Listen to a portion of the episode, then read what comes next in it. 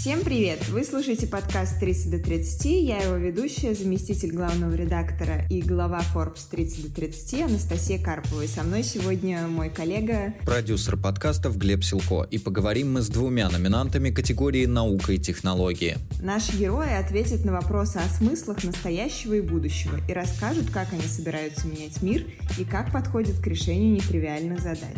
И сегодня у нас в гостях Наталья Карташова, старший научный сотрудник AstraZeneca, ей 27 лет, а также Мичил Андросов, технический директор InDriver, ему 30 лет.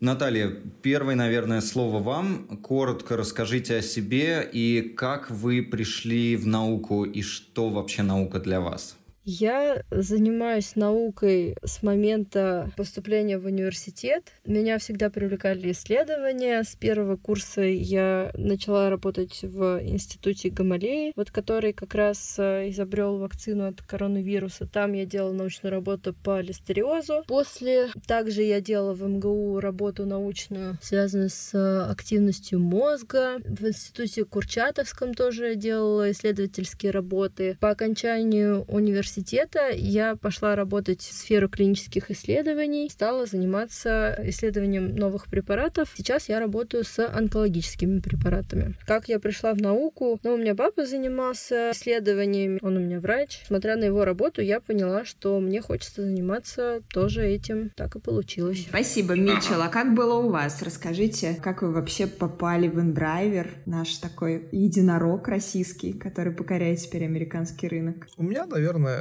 puit nagu очень простой. Я сам по себе программист, и в школе, в университете занимался программированием. Особых выдающихся результатов у меня не было, но я всегда знал, что я буду связан с IT, с программированием. И в 2013 году, 8 лет назад, я попал в маленький стартап, на тот момент InDriver, и, получается, всю жизнь работаю в одной компании. Когда я пришел, нас было вот 4 человека. Мы сидели в небольшой комнатке, 10 квадратных метров, и мечтали, что вот когда-нибудь наступит момент, и мы придем к какому-то успеху. Но мы даже даже и представить не могли, что мы придем к такому успеху, как сейчас. Чуть-чуть, да, ну и как бы впереди у нас еще много планов и так далее. Насколько я понимаю, путь был непростым, пришлось даже офис собирать буквально вручную какой-то момент.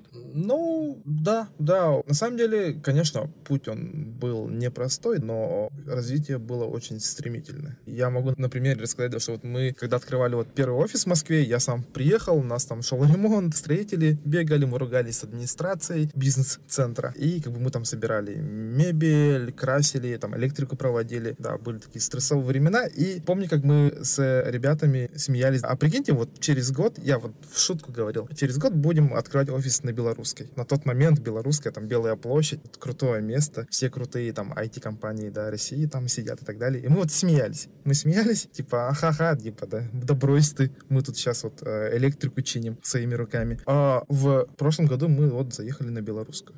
Это, то есть в течение одного года события развиваются настолько стремительно, что мы вот заехали на белорусскую, и это нам кажется вполне себе обычным. То есть я вот иногда даже боюсь от того, насколько у нас быстро все меняется. Действительно, настоящий визионер. Вижу цель, не вижу препятствий. Все желания воплощаю в жизнь. С таким успехом можно только поздравлять. Это очень круто перейдем к первому раунду, который мы назвали «Смыслы». Мы с Глебом зададим вам несколько вопросов, через которые мы и слушатели попытаемся понять, что для вас самое важное и как вы видите суть событий и свое место в мире.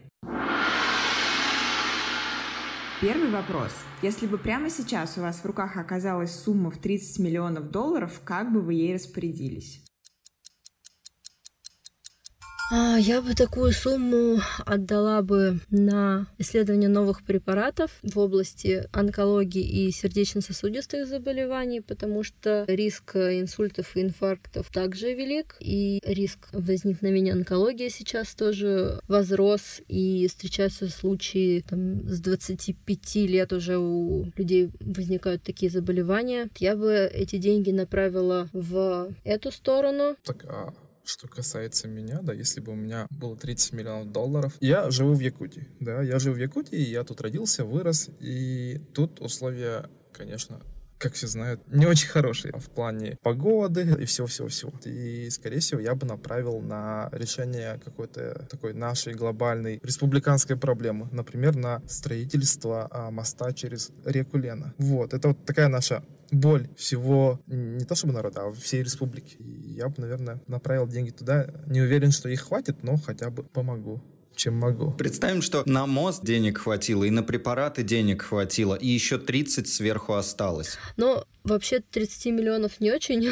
Это не очень большая сумма в масштабе исследований. Поэтому, если коснуться какого-то личного развития, я бы вложила это в свое образование. Мне бы очень хотелось получить степень MBA. Мне кажется, она мне поможет э, продвигаться в фармкомпании. И хотелось бы очень получить юридическое образование. Папе бы машину подарил. Я же могу так ответить, да? Да, я бы э, сделал жизнь своих близких в первую очередь комфортной. Мне кажется, другого ответа добиться невозможно от э, членов клуба 30 до 30. Все всегда в свое будущее развитие. Ну, это благая цель. А что касается вашего возраста, наверное, начнем с Натальи. Цифра 30. Это для вас рубеж? Это как-то пугает? Мне пока 27, мне еще есть 3 года, чтобы что-то сделать. Вообще, я считаю, что 30 лет — это только начало пути. Годам к 50 уже действительно я буду задумываться о своем возрасте. Сейчас мне кажется, что возраст только в голове. Я планирую оставаться молодой в голове еще очень долго. Так, а Митчелл для вас? Знаете, когда мне было меньше, да, там 20, я думал 30 лет это вообще... Я буду взрослым, серьезным дядькой с какими-то такими взрослыми проблемами да, и так далее. А сейчас мне исполнилось 30 лет вот э, недавно, и я себя чувствую таким же молодым, как был раньше. Особо ничего для меня не изменилось изменилось. Просто друзья там немножко подшучивают надо мной, и все. А что касается профессиональной сферы и так далее, ну, в IT 30 лет рассвет самый. Ну вот как раз, учитывая, что вы перевалили за этот рубеж, а, вопрос прежде всего уходит к вам. Что до 30 лет нужно успеть сделать? Понять, прочитать, посмотреть, совершить? Ваш список какой? Я бы, наверное, сказал, что до 30 лет желательно определиться с тем направлением да, в жизни, с которым вот вы пойдете дальше. Я считаю, что мне повезло, и я всегда знал, чем я буду заниматься. Но помимо меня есть много ребят, которые не знают, что делать, куда идти и так далее. К 30 годам человек уже должен понимать, чем он хочет заниматься всю оставшуюся жизнь. Это самое главное для меня.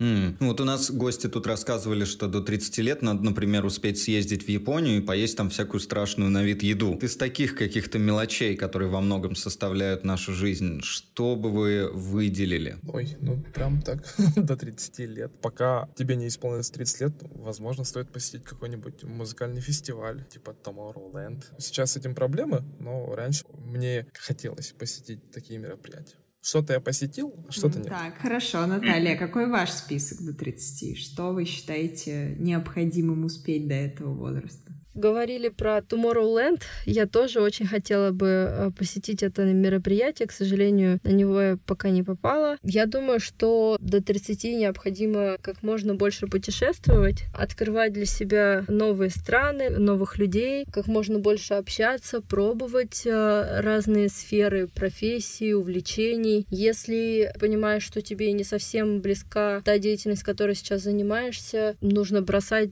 и делать что-то новое, то, что интересно тебе, потому что после 30 уже будет труднее это сделать, а сейчас как раз то время, когда можно что-то поменять. И, конечно же, нужно до 30 определиться со своим мировоззрением, понять, как ты собираешься идти по жизни, если планируешь семью. Нужно, наверное, этим озадачиться до 30 лет, потому что заводить детей в 40 уже тяжеловато, потому что ты понимаешь, что когда они будут взрослые, тебе будет уже 60 уже, то есть будет тяжело что-то передать. Но с 20 30 до 40 этот вопрос точно нужно определить, с каким человеком ты планируешь семью построить, вообще какой человек тебе нужен по жизни рядом. Да, добавлю к Наталье, да, про то, что вот нужно путешествовать и так далее. До 30, да, обязательно старайтесь как можно больше ездить, а, кайфовать, потому что вот у меня родился ребенок, ей там сколько, 7 месяцев, и мой мир изменился кардинально. Я не говорю, что это плохо, это наоборот супер круто. Но просто ваш мир меняется, и поэтому кайфуйте, пока можете. Потом будете кайфовать немножко по-другому. И прежние наслаждения вы будете вспоминать с тоской и с ностальгией.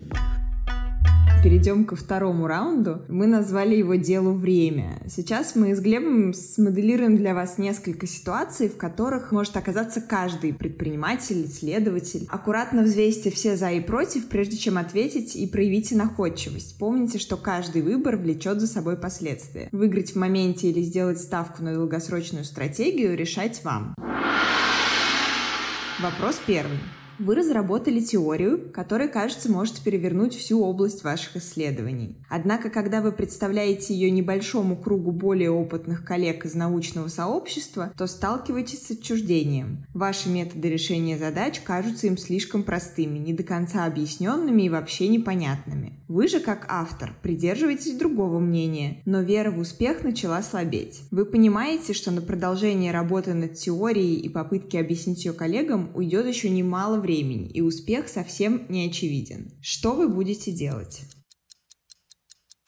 Я бы на месте исследователя попыталась бы абстрагироваться от э, ситуации, от того, что его не принимают коллеги. У меня, в принципе, была подобная ситуация, и я просто работала дальше, делала то, во что я верю, просто вот верила в себя, и это в итоге оказалось успешным. Моя вот разработка, она принесла какую-то пользу. Я думаю, что можно сделать так. Можно поставить себе какой-то шаг, вот до какого момента я планирую изучать. Но либо это по времени, там, допустим, неделю я планирую исследовать, и если это ни к чему не приведет, тогда я пойду в какую-то другую сторону вопроса, чем-то другим займусь. Либо, может быть, провести, допустим, эксперимент. Если эксперимент окажется на какой-то процент удачный, значит, идем дальше. И значит, можно убеждать коллег, что все-таки позиция имеет место быть и может привести к чему-то полезному. Если, конечно, это все будет все равно не успешно, и уже очень долго человек будет ломиться в одни и те же двери и попытается доказать то, что недоказуемо, наверное, здесь уже есть смысл заняться чем-то другим, потому что есть такая теория идти туда, где тебе хлопают. Это означает то, что все-таки, если совсем отклика никакого нет, ниоткуда, ну, может быть, это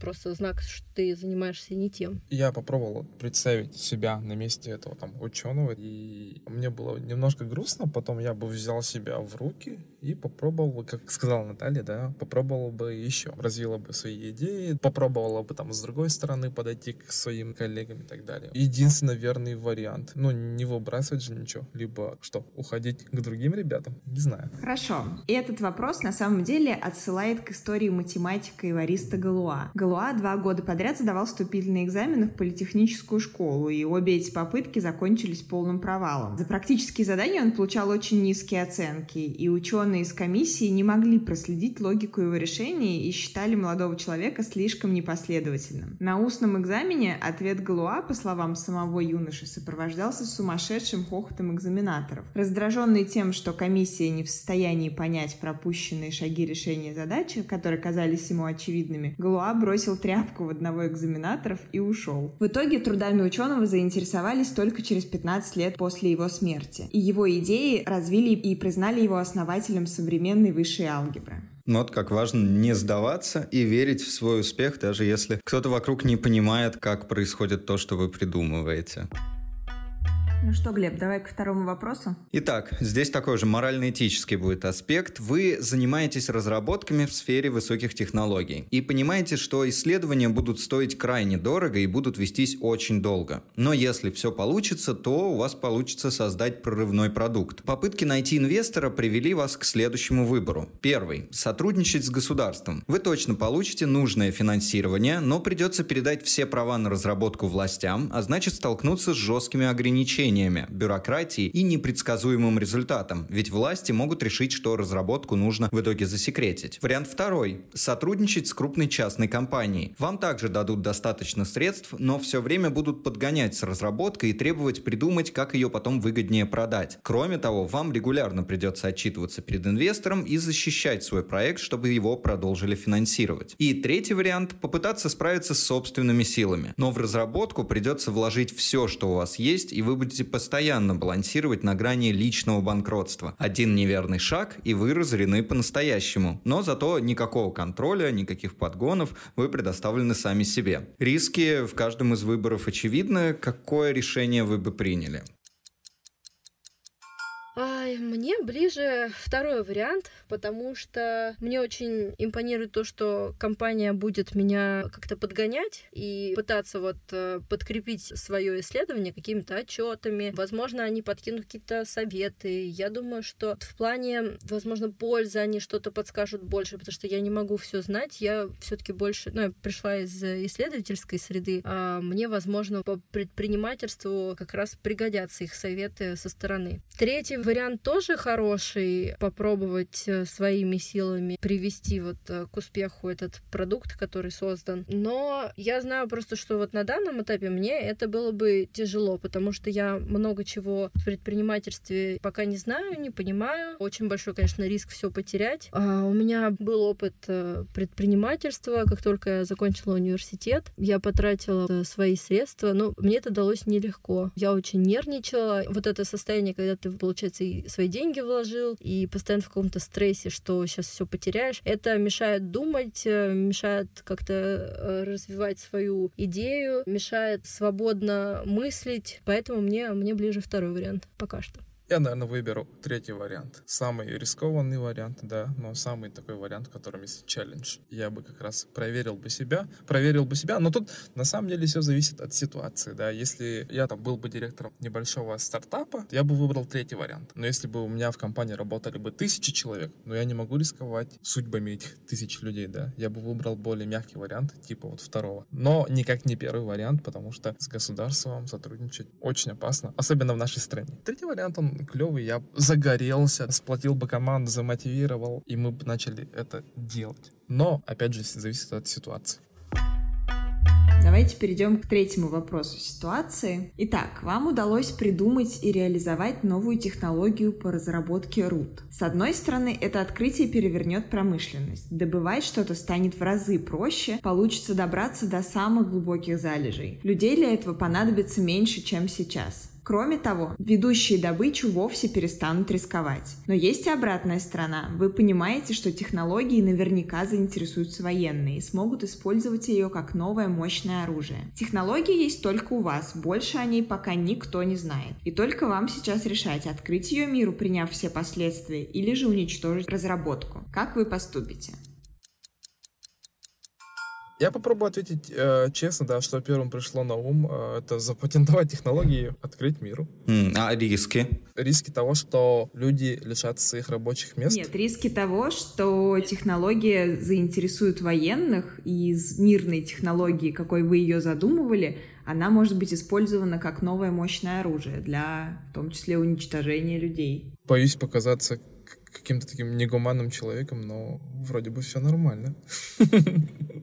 Я, знаете, я э, к тому, что развитие военных технологий ведет за собой развитие всего человечества. То, что было там во время холодной войны и так далее. Если бы этого не было, то вряд ли бы там мир получил такой огромный скачок. Да, тот же интернет, мы получили бы интернет чуть позже, компьютеры появились бы чуть позже, без военной промышленности. Поэтому я не считаю, что вот это приведет там к чему-то супер плохому. Плюс, как бы мы сейчас живем в таком мире, в котором как бы все понимают риски, да, все страны вот взвешивают. И нет такого, что могло бы быть, например, в начале 20 века. Поэтому я более-менее спокоен насчет этого вопроса. Угу.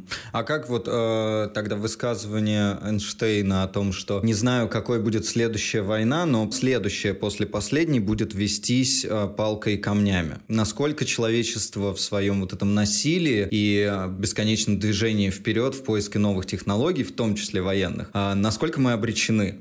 Я больше согласен с Эйнштейном. Если будет следующая большая заварушка мировая, то да, мало не покажется никому. И, возможно, да, мы потом откатимся к камням и палкам. А что-то можно с этим сделать? Ой, это очень сложный вопрос вы задали.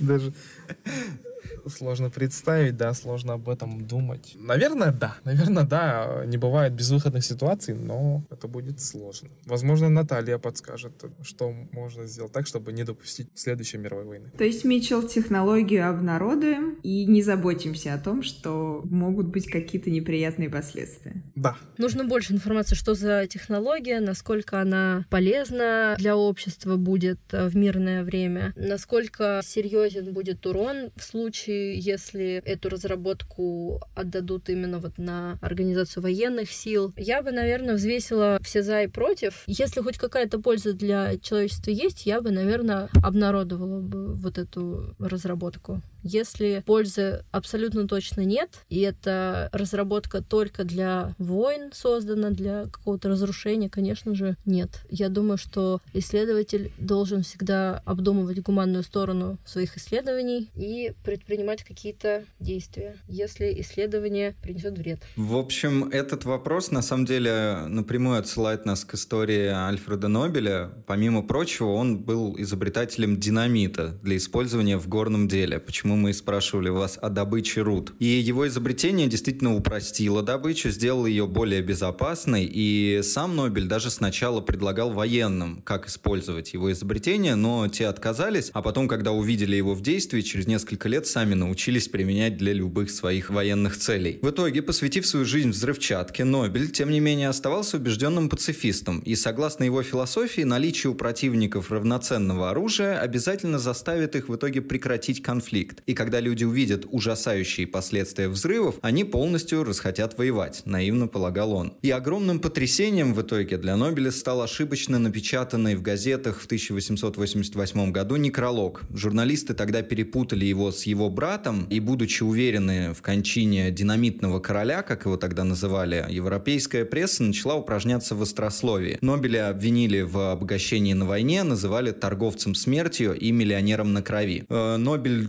дико разочаровался этой ситуацией, такой реакцией и посвятил остаток жизни улучшению своей репутации. И принципиальным решением стало изменение текста завещания. Отныне изобретатель распорядился передать все свое состояние после смерти в фонд, который должен ежегодно распределять часть средств в виде премий тем, кто в течение предыдущего года принес наибольшую пользу человечеству. Так и родилась легендарная Нобелевская премия. Ну что, давайте перейдем к заключительному раунду, который мы назвали «Визионерство». Мы уже говорили о вас, о вашем месте в этом мире, посмотрели, как вы находите выход из нестандартных ситуаций, а теперь время поговорить о том, как вы видите мир в перспективе. А ведь 30 до 30 — это глобальное сообщество молодых визионеров, которые уже начали менять мир и еще больше смогут изменить его в будущем.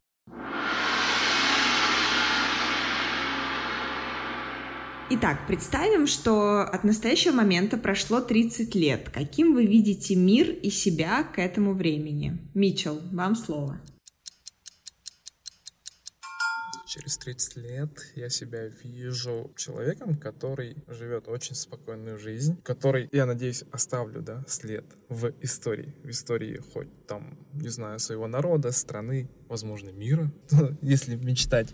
И да, мне хотелось бы спокойной жизни где-нибудь в стране типа Японии. Не знаю, почему Япония пришла мне в голову, да, но мне кажется, спокойная жизнь именно вот когда тебе 60 лет. Привлекает тем, что там красиво, спокойно, чисто, аккуратно. И там очень много людей, которые доживают до старости. Потому что там все хорошо. Рыбы много. Я люблю рыбу кушать.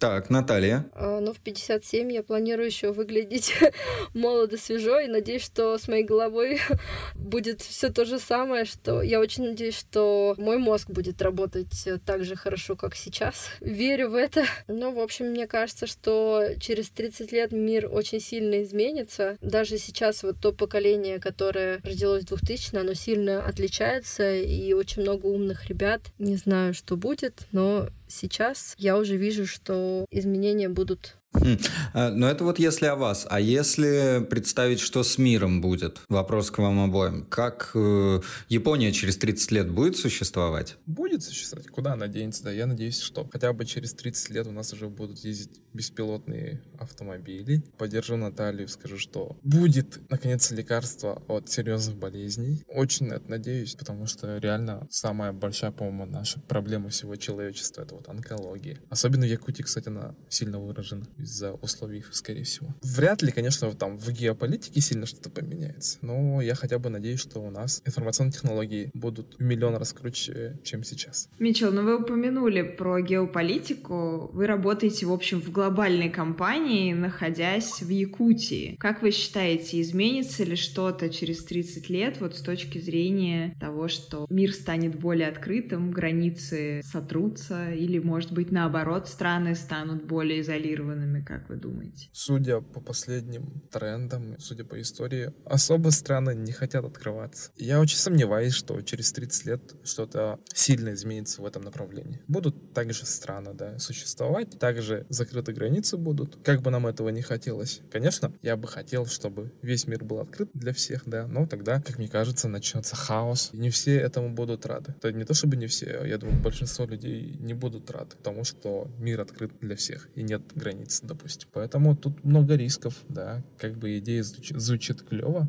но по факту это очень опасно, на мой взгляд. А почему начнется хаос? Вот представим, мы изобрели панацею фактически.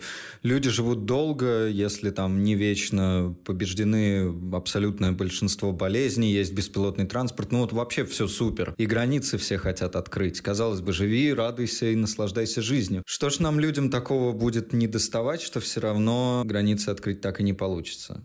Что мешает? Ресурсов не будет хватать, природное сырье закончится. Из, например, каких-то там, из Индии, представьте, все переселяться в Европу, например, да? Европа это не резиновая. Но, на первый взгляд, мне приходят такие вот ситуации. Возможно, я не прав, и я буду рад, если я ошибаюсь. Угу. Наталья, а вы, вам как кажется, мир обречен на закрытые границы? Вообще у нас э, очень интересное было время, когда мы росли, вот все участники списка 30 до 30. Когда мы были еще совсем маленькие, в мире не существовало интернета такого повсеместно используемого, и, получается, телефонов мобильных не было. Мы выходили на улицу и встречались вот в определенном назначенном месте, времени, и даже не могли представить, что там через пару лет всего лишь там двухтысячных появятся мобильные телефоны, и люди будут всегда на связи. А сейчас так вообще мы можем по WhatsApp позвонить в любую точку мира и общаться с кем угодно, при этом еще не платя огромные счета за межгород или международные звонки. То есть сейчас уже, в принципе, границы стираются, и, возможно, через 30 лет э, сотрутся настолько, что и между странами мы сможем свободно перемещаться. Вообще, вот э, в последнее время границы стерлись, то есть сейчас люди могут строиться на любую работу в любой точке мира и, допустим, сидеть работать в Москве или в Якутии на какую-то американскую компанию и никогда не видеть их непосредственного начальника. Это, конечно, очень здорово, и надеюсь, что границы, да, будут стираться. Добавлю к тому, что сказала Наталья, спасибо коронавирусу за то, что она перевела всех на удаленку, и, во-вторых, размылось это понятие. Реально, вот сейчас человек, сидя, например, в том же Якутске, да, может работать в американской компании. Раньше это, конечно, тоже было возможно, но не так это было распространено. А сейчас реально вот электронные границы размылись, и это очень круто. Круто для сотрудника, но мне, как руководителю, как руководителю большой команды разработки, это не круто, потому что растут зарплаты. Да, вот. Но в целом, да, это очень крутая ситуация, и мне нравится, что сейчас реально границ будто не существует плавно перейду ко второму вопросу. Если мир не особо поменяется, то, может быть, поменяются люди. Вот Наталья сказала про людей вашего поколения. А каким будет поколение номинантов рейтинга 30 до 30 через 30 лет тоже молодых ученых, технологов? На мой взгляд, мы меняемся очень сильно, да. И если сравнить, например, текущее поколение с нашим поколением, то это вообще две разные вселенные. А если сравнить текущее поколение с поколением, которое будет через 30 лет, тут я даже боюсь представить, насколько оно будет разным. И с каждым вот этим годом, мне кажется, молодые люди становятся все более открытыми. Как это называется? Open mind. Нет никаких таких зажимов. Все советское вот именно у нас уйдет. То, что привили к нам родители. Я, конечно, благодарен очень сильно своим родителям, но все равно оно вот такое вот советское воспитание на нас оказало влияние. Притом вот мы росли в 90-е годы еще. Вообще, а, наше поколение, мы росли в 90-е годы, потом там дефолт случился, куча кризисов, и каждый раз оно случалось на стыке, когда вот мы там, например, пошли в школу, пошли в универ, закончили универ. Каждый раз у нас какой-то кризис. Надеюсь, будущие поколения избегут такой участи и будут развиваться в супер крутом мире, где все друг другу рады, все открытые и, хотелось бы сказать, честные. Но тут не уверен насчет этого. Я думаю, что, конечно, изменится. А вообще у нас э, профессии вымирают с каждым десятилетием. Я думаю, что будет очень много IT-специалистов. Нам бы вообще через 30 лет не перейти бы в какую-то другую реальность электронную. Да, я думаю, что список кардинально поменяется. Надеюсь, что там будет очень много достойных ребят, которые до 30 лет достигли очень многого и чего-то новое открыли, полезное. Ну хорошо, давайте перейдем к последнему вопросу. А, философ Герберт Спенсер провозглашал, что всякая наука есть предвидение. И вам, номинантам категории наука и технологии, как никому лучше, исходя из этого тезиса, знать будущее. Так вот, последним черным лебедем, безусловно, стала пандемия. И я хотела бы задать вам вопрос из области фантастики. Что, по-вашему, станет следующим черным лебедем? Событием, к которому человечество не готово и последствия которого будут, в общем-то, так же серьезны, как и последствия пандемии коронавируса, которые с нами в последние полтора года. Как вы считаете? Наверное, если не слишком долго думать, то мне приходит в голову катастрофическое ухудшение экологии. Даже сидя в Якутске, я ощущаю, что экология становится все хуже. Казалось бы, мы там в тайге, у нас деревья, нет заводов, но даже тут все с экологией становится хуже. И вода плохая, и лесные пожары. Я боюсь того момента, что вот в один год вся земля покроется дымом от лесных пожаров, допустим, что приведет за собой массу неприятностей. А так можем, кажется, фантазировать вообще на любые темы. Вот так вот. Наталья, какой ваш вариант? После коронавируса, а, я, кстати, хотела заметить, что вот коронавирусная вот эта пандемия, это не такой большой сюрприз был, на самом деле, для человечества. У нас, э, если вот э, в поиске даже набрать пандемии человечества, раньше такое бывало и повторялось, и никуда, конечно, от этого не деться. Благо, что наша наука сейчас так быстро реагирует, и вот даже за год сумела создать вакцину, да еще и не одну. Я думаю, я надеюсь, что это не будет никакая электронная катастрофа, связанная с IT, потому что мы это в нашем поколении получили, вот эти вот э, возможности электронные. Совсем не хочется их терять. Возможно, какие-то катаклизмы природные, потому что сейчас все говорят об экологии. Но я в эту тему не погружаюсь. Я, честно говоря, не могу судить о том, насколько это влияние человека или это, возможно, просто солнечная активность, на которую мы не можем повлиять. Но если мы на это повлиять можем, можем. Будем надеяться, что мы это сможем как-то предотвратить. Ну да, я тут прям сразу представил, что кто-то создал супер крутой вирус, который заблокировал все компьютеры в мире, да, тогда же все у нас сломается, все остановится, жизнь остановится. Придется мне идти собирать там ягоду, например, перееду в деревню. Крутой сценарий, да, для фильма, не знаю, для будущего черного лебедя. Будем надеяться, что все-таки наше будущее оптимистично, и я уверен, что с вашей, э, друзья, помощью мы его и создадим. На этом завершаем наш сегодняшний э, выпуск. Напомню, в гостях у нас были Наталья Карташова и Мичел Андросов. А вели этот выпуск заместитель главного редактора Forbes Анастасия Карпова и я, продюсер подкаста Forbes Глеб Силко. Услышимся в следующий раз. Всем пока.